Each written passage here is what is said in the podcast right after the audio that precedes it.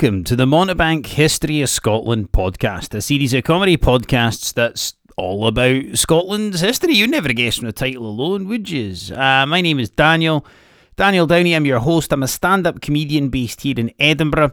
And I do a thing in the city, it's called the Montebank Comedy Walk of Edinburgh. And what I do is I take people around the city, I show them the sights, I tell them the history, and I try and make them laugh while I'm doing it. Now, the reason I'm telling you this is because that is what this podcast is. That is what these series of podcasts are all about.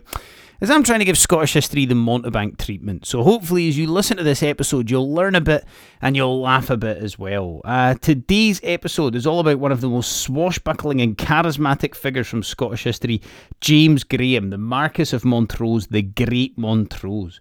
Montrose won a series of brilliant, almost impossible victories over the Covenanters in the years 1644 and 1645 that is remembered as the Year of Miracles. Such a run of near impossible victories wouldn't be seen again in British history until Leicester won the league in 2016. The Year of Miracles, it pitted Protestants against Catholics, McDonald's against Campbell's, Royalists against Covenanters, Rangers against Celtic, Coleen Rooney against Rebekah Vardy. Montrose, he made himself master of Scotland, but like Alex Salmond, it all came crashing down around him. Not because he was grabby or anything like that, but because his royalist cause it lost popularity in Scotland. And unlike Ruth Davidson, when Montrose became less popular in Scotland, he didn't have a, a peerage in the House of Lords to fall back on. Montrose, he was subjected to a brutal execution, but was also given the most lavish state funeral ever seen in Scotland. He was given a spectacular funeral because the monarch felt bad about how he died. He was like the 17th century's Princess Diana basically. Now, if this is the first time that you have listened to the Montebank History of Scotland podcast, this is the sort of thing that you should expect, alright? I'm not going to lie to you. This is a podcast that is mainly Scottish history mixed in with a lot of Tory bashing and jobby jokes. If that sounds like your thing, you're going to enjoy it.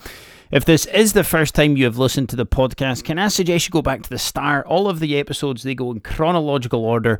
They all offer a bit of background into the one that follows it. They're all named as well, so you can jump in at like Mary Queen of Scots or William Wallace. Go through the back catalogue, basically, if this is the first time that you've um, that you've tuned in. Right. Anyway, so without further ado, folks, here is your podcast. It's all about James Graham, the Great Montrose. I do hope you enjoy it. Have fun out there, and I shall see you all on the other side. Enjoy! When civil war broke out in England, both the English royalists and parliamentarians they appealed to Scotland to intervene on their behalf, but there was a split in Scotland amongst those who had signed the National Covenant in 1638. Archibald Douglas, the Marquess of Argyll, he was head of a radical Presbyterian Kirk party who wanted to create a godly state in Scotland, a theocracy whereby policy was created based on the word of God. It didn't have the authority of a king and uh, was a parliament that had the full authority of the state. Now, this was considered pretty extreme by 17th century standards because what you've got to remember about the 17th century is that the monarchy was an actual job back then. You know, like the king had things that he was expected to actually do. It's not like nowadays, you know. And even then, it would be considered extreme if we were to depose the queen in 2021, despite the fact that she would just continue to do fuck all. Argyll's extreme, godly, and fiercely nationalistic faction alarmed many of the Covenanters, including James Graham, the Earl of Montrose. Montrose, he represented a more moderate faction of the Covenanters that were alarmed by, by Argyll's political and religious extremism. Montrose wanted to curtail some of the more arbitrary powers of the king, to restrain the office of the monarchy, but not the person of the king. But I mean, listen, regardless, neither the, the Marquess of Argyll or Montrose had anything like the influence on the Westminster government that the Marquess of Rashford had. In August 1640, Montrose he led a score of nobles who pledged their support to the king by signing the Cumbernauld Bond in Cumbernauld House in Dumbartonshire. The Covenanters were split between those who would join the war on the side of the parliamentarians and fight against Charles I, and those who had signed the Cumbernauld Bond and supported the forces of King Charles. As usual, for some unbeknownst reason, it was expected that all Scottish people had to have an English team. It was the more extreme Presbyterian Kirk party under the direction of the Marquess of Argyll who held the reins of government and had the upper hand. When Charles I had visited Edinburgh from August to November of 1641 in the aftermath of the Bishop Wars, Argyll actually had Montrose locked in Edinburgh Castle for the duration of the king's visit to stop any potential dealings occurring between the two. He was locked up for the duration of the monarch's visit to stop him getting up to no good. It's referred to as the Prince Andrew Rule these days. In August 1643, the Scots Covenanters presented the English parliamentarians with the Solemn League and Covenant, which I talked about on the previous podcast, and it pledged military support to the parliamentarians in exchange for the implementation of Presbyterianism in England and Ireland. The parliamentarians accepted in principle church unification with the Scottish Presbyterian Church, but many doubted their commitment. The Earl of Montrose suspected, rightly as it turned out, that the parliamentarians were paying lip service to the Solemn League and Covenant in exchange for the military support they so desperately wanted from Scotland. In January 1644, a huge Scots Covenanting army led by the veteran Covenanting commander Alexander Leslie crossed the border into England to join the side of the English parliamentarians. It was an army of angry Presbyterians looking to smash up cities in the north of England, and their team hadn't even made it to a European Cup final this time. Just a month later, in February 1644, Charles I made Montrose a Marquess and appointed him Lieutenant General of the Royal Forces in Scotland. The English Civil War had officially reached Scotland, and each side were big, powerful, divided by religion. Each had their periods of success and victories, and everyone in Scotland was expected to support or at least prefer one to the other. And we then decided to model a professional football league in Scotland on that very premise. In March 1644, Montrose captured Dumfries with a small force of 2,000 men. It was pretty straightforward because Stephen Dobbie wasn't playing for them. But little further progress was made. George Gordon, the Marquess of Huntly, he launched a mini royalist rebellion in the northeast, attacking the town of Montrose, but he quickly fled when a force led by Argyll marched north to put him down. It looked like the royalist campaign in Scotland had fizzled out after barely getting started. That was until the arrival of a giant and fearsome Scots Irish adventurer, Alistair MacColla MacDonald. MacColla MacDonald had fought bravely for the Irish Confederate forces, who had successfully fought for Catholic self governance in Ireland. He was the son of the Laird of Colonsay and a close kinsman of the Earl of Antrim, where his family, the Dunyvaig MacDonalds, had lands.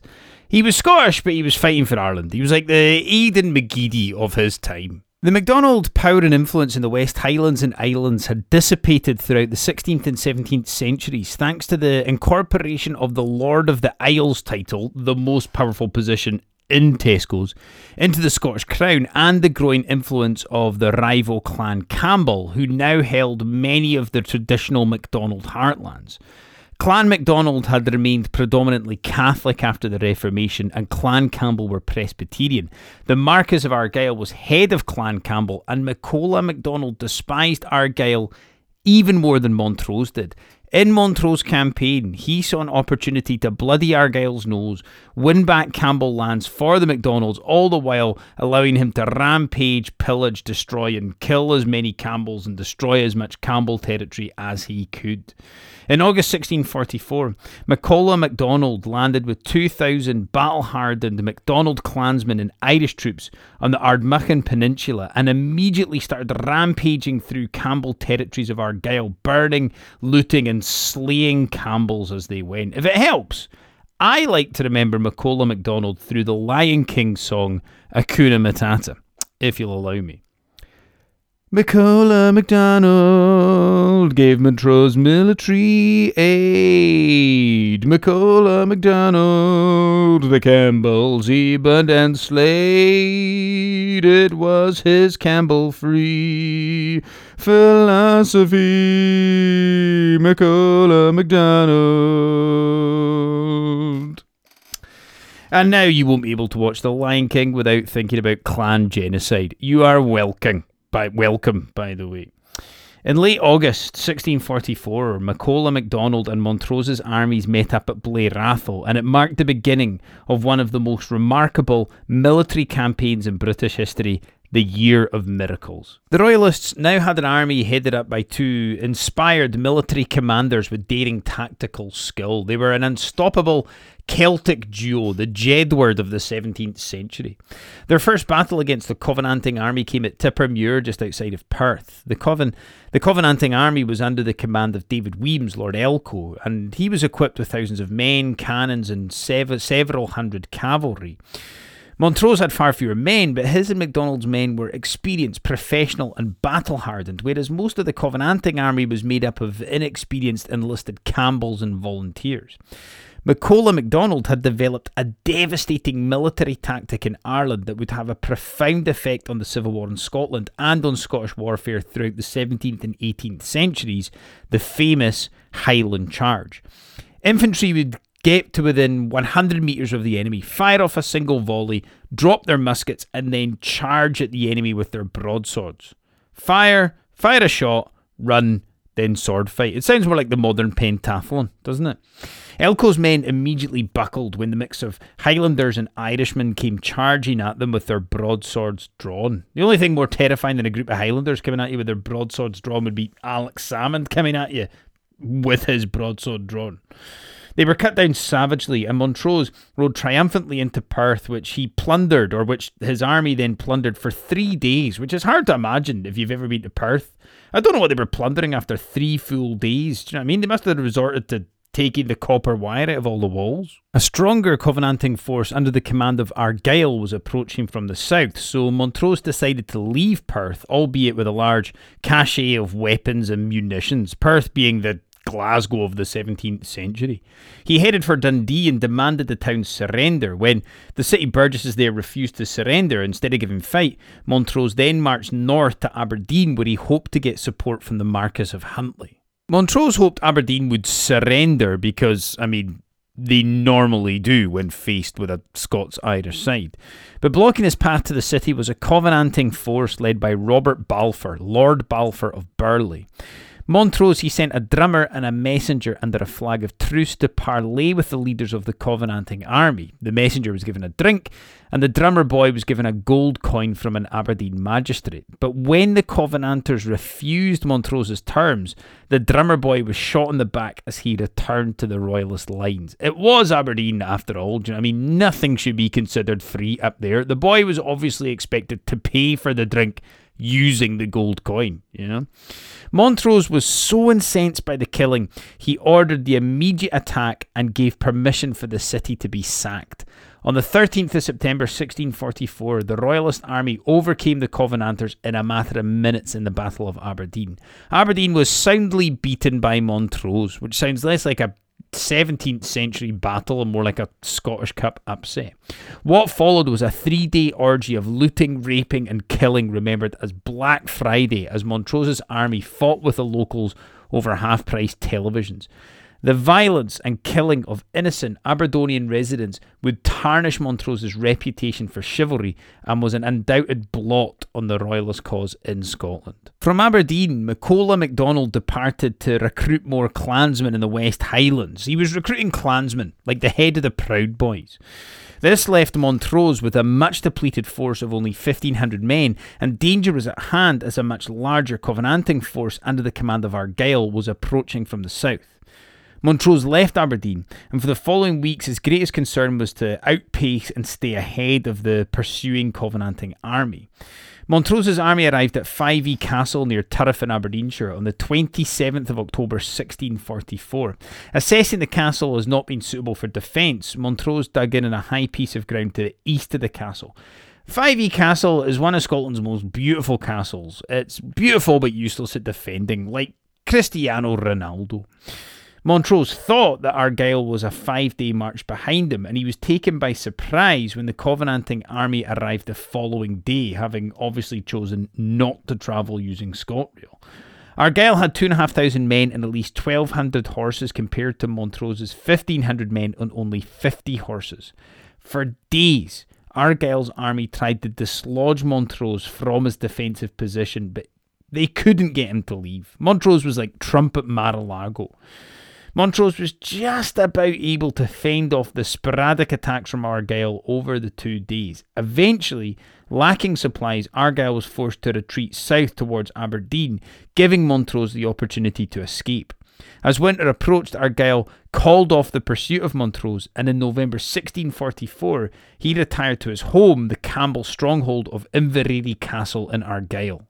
The Royalists were down but not out. As we know, it takes more than racism and paedophilia to take down the royal family. I mean, it shouldn't, but it does.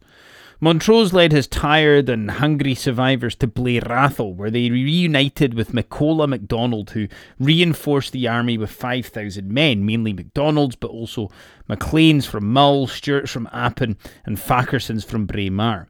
From Blair Atholl, Montrose and MacDonald decided to launch a surprise attack on the Marquess of Argyll. They would attack Inveraray Castle, the very centre of Campbell Heartlands. Argyll would never expect such a daring attack on his home, especially in December. Guides led Montrose's men through the mountain passes and into Argyll territory. Now, Argyll, he was in Edinburgh when he heard of the Montrose advance, and he gleefully returned to Inveraray, expecting to find his enemies starving and frozen in the mountains like the puppy he had abandoned the previous Christmas.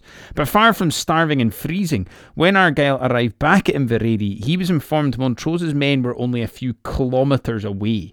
Argyll he left his clansmen to their fate. He escaped in a galley down Loch Fyne like a Presbyterian pirate, while the MacDonalds plundered Campbell lands, burning properties and killing around 900 men of arms bearing age. After the frenzy of killing and looting was over, Montrose marched north up the west coast, eventually arriving at the relative safety of the medieval fortress of Inverlochy at the foot of the Great Glen Way. From Inverlochy, some of the Highlanders they slipped off back home, resplendent with their plundered Campbell booty. They fucked off with the stuff they stole, like any good royal. From Inverlochy, Montrose set off up the Great Glen Way towards the Covenanting held Inverness.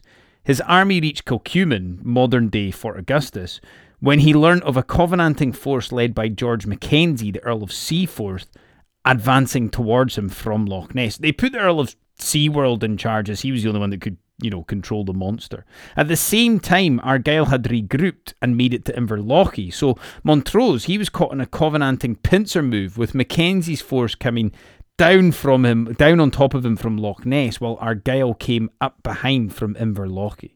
Montrose once again did something completely unexpected. He went on the attack. On the evening of the 31st of January 1645, he marched southwest from Coolachy back down the Great Glen but over the mountain passes. His men traversed through knee deep snow, travelling 50 kilometres in 36 freezing hours in the height of winter. They were now right on top of Argyll's forces at Inverlochy, and on the morning of the 2nd of February 1645, Montrose's men appeared out of apparent thin air and attacked the astonished Covenanting force at Inverlochy. They had come down the mountainside and attacked in the height of winter like the Grinch. Again, Montrose's men were outnumbered, and again, his experienced, battle hardened troops were able to make the mostly conscripted Campbell men scatter. 1,500 Covenanting soldiers were killed compared to only four men on the Royalist side. It seems to me like these Campbells, they're actually pretty easy to defeat. You know, like the Presbyterians are pretty easy to defeat when you have a decent leader and not one whose idea of a surprise tactic in winter is going to Dubai. Once again, Argyll abandoned his men and fled in a galley, this time down Loch Eil, while the Covenanting force, under the command of George Mackenzie, who were advancing from Loch Ness down the Great Glen, the Great Glen Way towards Montrose, they hastily retreated back to Inverness. Montrose was now able to range the north and northeast at will. It was before the North Coast 500 had become so popular, so you know there was no hundred mile long queue of camper vans. Aberdeen was occupied again, although spared the sacking it had received in September the previous year, Dundee and Brechin were occupied as well. The Covenanters realised now that they were in real danger of losing the civil war in Scotland, and so they dispatched regiments from the Covenanting army fighting in England to reinforce opposition to Montrose and his wild and apparently unstoppable army. What Montrose had achieved had rarely been seen before in Scotland. He was able to bring the Highland clansmen together into a cohesive fighting unit. It was like Game of Thrones. You know, Montrose's army was made up of gingers and giants. In fact, you know what? Pasty white, aggressive, and living in sub zero temperatures. The Highlanders were probably more like the White Walkers than anyone else, but they weren't fighting for Charles I. The Highlanders weren't fighting for a king that they barely recognised the authority, the authority of. They were mainly fighting against the hated Marquess of Argyll and the Presbyterian Campbells. The civil war in Scotland was more of a war between Catholic and Episcopal Highland clans against the Presbyterian Campbells. It wasn't so much Covenanter versus Royalist, the war was essentially a large scale clan feud. Montrose's army was remarkable, but there were many in Scotland that resented the use of Irish and Catholic soldiers to slaughter Montrose's own Protestant countrymen. Montrose, after all, was a signatory of the National Covenant. MacDonald's butchering of Campbell's and the fallout of Black Friday in Aberdeen meant that many in Scotland feared Montrose more than they respected or supported him. But after the surprise attack at Inverlochy, Montrose and MacDonald were stronger than ever, and what was left of the Covenanting army, reinforced by Covenanting regiments sent from England, marched north to try and put down Montrose's royalist resistance. The result would be one of the bloodiest battles of the war in Scotland, the Battle of Auldearn. Auldearn is a small village just outside of Nairn. On the evening of the 8th of May 1645, Montrose camped at Auldearn with a force of 1700 men, planning to push on to Covenanting held Inverness the following day. A Covenanting army around 4,000 strong assembled outside of Inverness. Its commander, Lieutenant Colonel Sir John Ury, took a leaf out of Montrose's book and launched a surprise attack of his own, marching his men through the night in torrential rain to attack Montrose at sunrise. Travelling through torrential rain until you reach Montrose is also day three of Arabi's tour itinerary. Montrose was taken completely by surprise. He was only alerted to the attack thanks to the noise of the Covenanting soldiers' muskets going off as they attempted to clear the powder from their barrel in preparation for their attack. Good advice for preparing for battle, and also good advice, you know, if you're preparing for a third date. McCulloch and Montrose set up in defensive positions, the Irish troops taking the brunt of the Covenanting attack, but they fell back in good order. When, when they ran out of ammunition, McCulloch's men launched a brave counterattack, armed only with their broadswords. Montrose then launched an assault with his troops and cavalry, and the, the Royalist forces managed to win the day. Half of the Covenanting army, some 2,000 men, were killed at Auldearn, as were around 200 Royalist troops. The remains of the Covenanting army retreated back to Inverness, and Montrose marched further into Aberdeenshire, trying to lure the Covenanting army to track him and give fight. After Auldearn, MacColla MacDonald once again departed west to recruit more clansmen like a Celtic Pied Piper. Montrose, he was able to lure the Covenanters to the village of Alford in Aberdeenshire. He did so by shouting, Shite bag if you dinna, a challenge that's impossible to ignore in Scotland. Montrose feigned a retreat, and the Covenanting army, under the command of General William Baillie went on the attack. This time, both sides were evenly matched. There were about 2,000 men on each side. Montrose turned on Baillie's men as they crossed the River Don, and after fierce fighting, he managed, he managed to emerge victorious. The Covenanting army was devastated with around 1,500 men killed. Montrose, he had now eliminated any serious opposition north of the River Tay, you know, unless you count the Lib Dems in Orkney and Shetland. And when Alistair MacColla MacDonald returned with fresh Highland reinforcements, it was time for Montrose to set upon the central lowlands. There was only one Covenanting army remaining in the field after Montrose's victory at Alford. It was under the command of the experienced veteran Covenanting soldier William Baillie. The army consisted mainly of Campbell conscripts and reinforcements sent from England. Baillie's army was in Perth when Montrose got word that it was being reinforced by a thousand troops raised by the Earl of Lanark and 500 cavalry from the Duke of Hamilton. Montrose wanted to confront these forces individually before they had the opportunity to meet up. When Baillie heard of Montrose's plan to intercept, he marched south and the two armies met at Kilsyth on the 15th of August 1645. The Covenanting army marched 7,000, the Royalists around 5,000. Now, Baillie respected his opponent and took up a defensive position on high ground, encouraging Montrose to attack. Because if you respect your opponent, then you defend, you know, unless you're Marcelo Bielsa.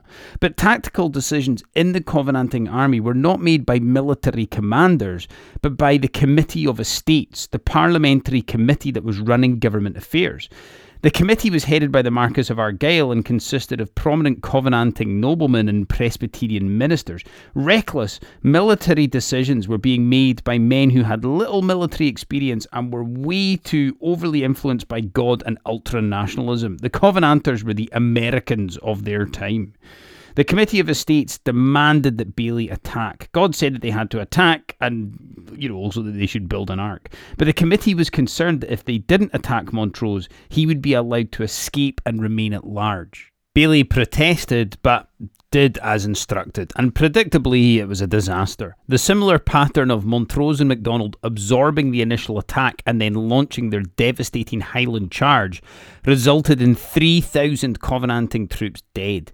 The last Covenanting army left standing in Scotland was defeated. Montrose had eliminated all opposition in Scotland. He was like Nicola Sturgeon.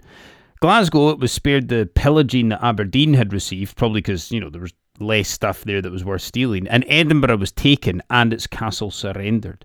Montrose he set up royalist headquarters at Bothwell Castle in Lanarkshire and arranged the release of all royalist prisoners who had been languishing in Covenanting dungeons. Mad to think, isn't it? There was a time when royals were locked up.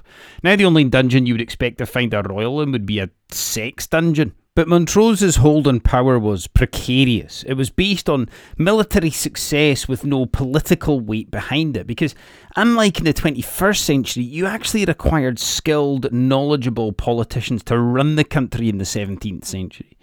Montrose's victory at Kilsyth that came two months after the devastating Royalist defeat at Naseby that all but ended Royalist resistance in England. The Royalists, they were utter shite, but somehow were very successful in Scotland. They were like Gerry Cinnamon, I suppose. The Covenanting army was all but done fighting in England now, and its experienced leader, Major Alexander Leslie, returned to Scotland to deal with the apparently invincible Montrose. MacColla MacDonald, he went back west after the Battle of Kilsyth to further terrorise Campbell territories, and when his thirst for Campbell blood was finally quenched, he returned to Ireland. MacColla MacDonald's father, Coll Ciotach, had been taken prisoner at Dunyvaig and he was executed in retaliation for MacDonald's atrocities against the Campbells. Now, obviously, executing people's fathers for their atrocities doesn't happen these days, but it is why they put Boris Johnson's dad on I'm a Celebrity, Get Me Out of Here. MacColla MacDonald returned to fight for the Irish Confederacy. His experienced Irish and Highland troops were split amongst the Leinster and Munster armies, and most were killed in the battles of in the battles of Dungan's Hill and Knocknanuss, where MacColla MacDonald was killed himself in 1647. Montrose's army, minus MacDonald, marched south in September 1645 to meet with royalist supporters in England. Montrose marched into the borders, but didn't get anything like the royalist support that he had expected, which is strange, you know, because these days it's the only part of Scotland where anyone gives anything close to even a minute fuck about the royals. On the 13th of September 1645, Montrose's army was camped near Selkirk at Philiphaugh on the banks of the River Ettrick when he was attacked by Leslie in a surprise dawn raid.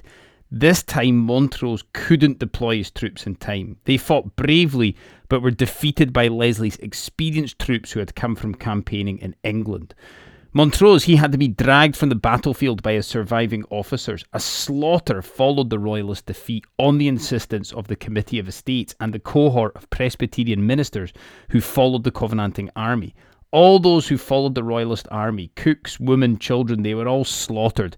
God's work had to be seen to be done, and God seems to insist on innocent people getting killed quite a lot, doesn't he? Although thankfully these days, extreme Protestants wouldn't want to see children murdered, just imprisoned and separated from their families. Most of Montrose's officers and closest associates were hanged by the vengeful Covenanters. For a year, Montrose went on the run and tried to regroup and reignite the Royalist cause in Scotland, but it was to no avail. When Charles surrendered to the Covenanters at Newark in May 1646, the, the king refused to call off Montrose, his only surviving chance of resurrecting the royalist cause. But eventually he was persuaded to order Montrose to disband. On the 2nd of June 1646, Montrose received a letter from the king that read, You must disband your forces and go into France. From there you shall receive my further instructions. This at first may justly startle you, but I do assure you that if, for the present, I should offer to do more for you. I could not do so much. This may startle you, but I need you to fuck off immediately, which is exactly how my girlfriend dumped me. Disband and relocate to France, like a UK based business after Brexit. Charles agreed to sack Montrose, but only if he was allowed to escape abroad. It was the same deal that Celtic had with Neil Lennon. There was nothing left to fight for. On the 3rd of September 1646, disguised as a servant, Montrose set sail for Norway. Montrose spent four years in the courts of Europe where he was feted as a hero of royalist resistance. He was offered an appointment as lieutenant general in the French army, and the Holy Roman Emperor Ferdinand III awarded him the rank of field marshal. But Montrose remained devoted to the service of his king and trying to resurrect the royalist cause in the three kingdoms. He was getting offers from all across Europe Europe, but opted to remain at Tottenham. Sorry, I'm getting Montrose mixed up with Harry Kane there. When Montrose heard of Charles's execution in 1649, he retired to his bedchamber for two days, completely overcome with grief. Which is fuck all compared to how we mourn royals in the 21st century, isn't it? Almost immediately after Charles's execution, the Scots proclaimed his son, Prince Charles Charles II. Montrose pledged his allegiance to the new king and was given a royal commission from Charles to invade Scotland on his behalf. In March 1650, Montrose sailed from Sweden to Orkney with a force of 500 Danish and German mercenaries dressed in socks and sandals. When he arrived in Orkney, he recruited a further thousand enthusiastic but completely untrained Orcadian troops, recruiting them directly from a Strip the Willow. In April 1650, his army was ferried across the Pentland Firth in a fleet of fishing boats. Montrose had expected support as he marched through uh, Caithness in the Highlands, but sympathy for the Royalist cause had subsided in Montrose's absence, and he could no longer rely on support from the Highlands. The Covenanters had to act quickly. The longer they allowed Montrose to march through the Highlands unchecked, the greater the chances of him recruiting Highland supporters. They sent a ruthless and experienced Covenanting colonel based in Inverness, Archibald Strachan, to go and harass Montrose's march through Sutherland. Strachan caught up with Montrose's forces at Carbisdale in Sutherland. Montrose was dug in behind defensive positions, impenetrable by frontal assault. Strachan only had 300 men compared to Montrose's 1200. He sent a small group of troops up the hill to try and lure Montrose from his defensive position, and, unbelievably, it worked.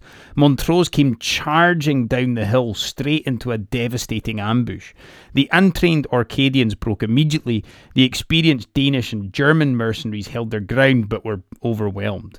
400 royalist soldiers were killed and 450 taken prisoner to only one loss on the Covenanting side. It was like our COVID death rate compared to New Zealand's. Montrose fought with reckless courage once again and had to be dragged from the battlefield. His horse was shot from underneath him, and he escaped on foot to the village of Culrain, where he is said to have dumped his armour in a lochan. He swam the Kyle of Sutherland to Invershin, where he escaped north and west. Montrose wandered for two days and three nights in the wilderness with a £25,000 price on his head. It was like the, the Revenant Except instead of being tracked by a Native American tribe, he was being hunted by angry Presbyterians. And instead of being attacked by a bear, he was attacked by midges, which I would argue is far, far worse. Eventually, he ended up at Ardvreck Keep on the north shore of Loch Assynt. The owner of the keep, Neil MacLeod of Assynt, was in Dunbeath on the east coast. MacLeod's wife, Christian, offered the starving refugees shelter, leading him to the basement where she promised food and rest. The basement turned out to be a dungeon, which wasn't in the Airbnb listing. Christian locked up the valuable prisoner and sent word to her husband and runners to Tain to summon troops to take Montrose into formal custody. Taking an arduous journey, fleeing a war zone, only to be locked up when you expected to receive warmth and shelter, Montrose had a brief experience of what it's like to be an asylum seeker with Priti Patel as Home Secretary. It was the ultimate betrayal of Highland hospitality, a staple of Highland culture that states regardless of who turns up at your door, you must treat them genially and hospitably, even if they're flying for the Conservative Party. Montrose was taken south to Edinburgh, past many of the scenes of his former triumphs as he travelled through the Highlands. It was a kind of strange pilgrimage of past glories. It was like an episode of This Is Your Life, or at least it would have been if they went through the celebrity's life and then killed them at the end, which would have made that programme far more entertaining. He travelled on a Shetland pony with his feet tied underneath its belly. When he reached Edinburgh on the 18th of May 1650, he was tied to a cart with his hands behind his back and taken up the Royal Mile to the Tolbooth prison. There were throngs of people lining the streets to see him, and usually the crowd would eagerly jeer, shout, and spit at the condemned. Instead, they were completely silent as Montrose trundled past, which, as a comedian, I can tell you is far worse. He made his way past Moray House, which is on the High Street, where Argyll's son was celebrating his wedding reception. The wedding party came out onto the balcony of Moray House to jeer Montrose as he made his way past. Argyll watched from behind a half closed curtain like the Wizard of Oz, and it said that he and Montrose's eyes met briefly as he made his way past. The following day, Montrose was interrogated by a panel of Covenanting ministers. There was no need for a trial since Montrose had been tried in abstention the previous year. VAR had already decided he was guilty. At his interrogation, two letters written by King Charles II were read out. In the first, he demanded Montrose disband his troops, and in the second, he declared Montrose's wrongdoings. It must have been a real kick in the balls to the ever loyal Montrose. But then again, most Scottish people are more likely to get a letter from the monarch telling them off than one congratulating them on, say, making it to 100 years old. Charles had abandoned Montrose to his fate. On the 21st of May 1650, Montrose's formal sentence was passed. He would be hanged in public for three hours. Then he'd be beheaded, his head set upon a pike atop of the Tolbooth prison in Edinburgh, his body quartered and limbs sent to Aberdeen, Perth, Glasgow, and Stirling, where they would be displayed above the town gates before being deep fat fried and served in the local chip shops. On the 22nd of May 1650, Montrose, dressed in a black suit, ribbon shoes, white gloves, and a long scarlet cloak embroidered with silver, walked a short distance from the toll booth to the grass market where a huge scaffold draped in black had been erected. He may have been a marquis, but he was dressed as prince. Before he was hanged, Montrose proclaimed to the crowd God have mercy on this afflicted land. And you know what, Mr. Montrose? He did have mercy because we haven't argued about religion or with the English Parliament since. I'm obviously joking. God quite clearly hates us. Montrose's truncated body was placed in a box and buried in the Burgh Muir where common criminals were buried. His niece, Lady Napier, sent men in the dead of night to retrieve Montrose's heart, which she had placed in a box that was made from his sword, which was then placed inside a golden box. Montrose's heart was a prized relic of the Napier family until it was lost in the confusion of the French Revolution. It turns up in the director's cut of Les Miserables. Shortly after Montrose's execution, the extreme Presbyterians were usurped, and the government decided to fight against Cromwell and to restore Charles II to the English throne. The very men who had fought against the monarchy were now apparently in favour of the restoration of the monarchy. It was a George Galloway style turnaround in political opinion. In 1661, it was Argyll's head that replaced his rivals on top of the Tolbooth after he was found to apparently be in collaboration with Cromwell. His political rival had been subjected to the same sad fate as Montrose. After the restoration of Charles II to the English throne in 1660, Montrose's reputation was rehabilitated. On the 7th of January 1661, his body was reinterred to a brilliant ornate marble tomb in St Giles Cathedral. Montrose was given the most lavish funeral ever seen in Scotland. His body was carried up the Royal Mile by 14 of the most prominent lords, and his tomb, complete with marble effigy and a framed copy of the National Covenant, still remains in St Giles Cathedral. A memorial to his great enemy Argyll is on the opposite side of the cathedral. The elaborate burial was no doubt an attempt by Charles II to alleviate his feelings of guilt over his betrayal of his father's greatest, most loyal servant. Montrose, the brilliant, loyal commander, a genius of the battlefield, brave and loyal to the end, to a deeply, deeply flawed king. So that brings us to the end of the podcast, folks. Thank you so much for listening. I do hope you enjoyed the episode. If you're a regular listener, you'll know at the end of each episode, I try and match what I've been talking about in the podcast with a malt whiskey from Scotland. Then, what I try to do is I try to raise enough money so that I can send someone deserving a bottle of that whiskey. And I'll tell you how you can nominate someone in just a minute. But basically, it could be anyone. I send people like frontline workers, NHS staff members, teachers, patient parents. It can be absolutely anyone. And the way in which I raise money to buy these bottles of whiskey is through my Buy Me a Coffee and Patreon account. So if you've listened to the podcast and you're like, ah, do you know what, Daniel? I enjoyed that. If I was to meet you in real life, I'd buy you a pint. Well, you can do that. You can go onto buymeacoffee.com forward slash Montebank and leave me the equivalent of a cup of coffee or a, pint, a pint of beer. You can leave me £3, £4, £5, it doesn't matter.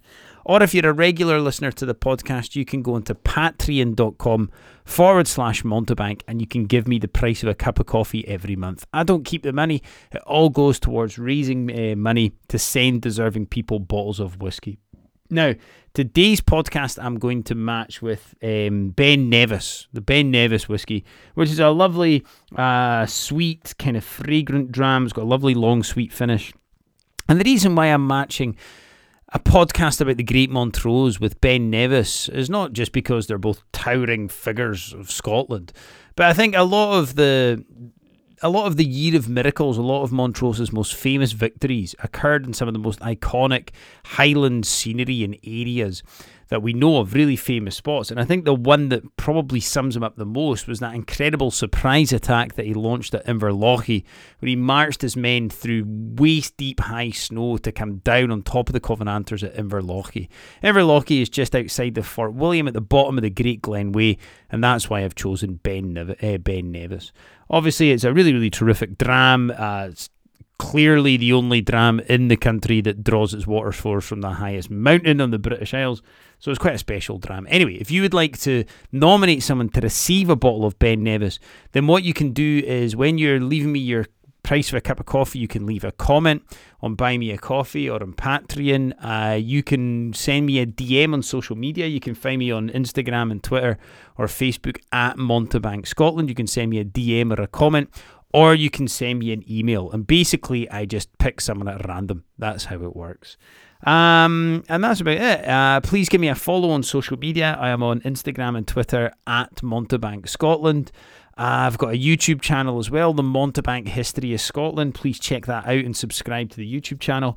And please, please, please, if you do have a chance and you are enjoying these uh, podcasts, please like, share, rate, and review the podcast. It really does make a huge difference and it gets me up the rankings. So it really would be appreciated.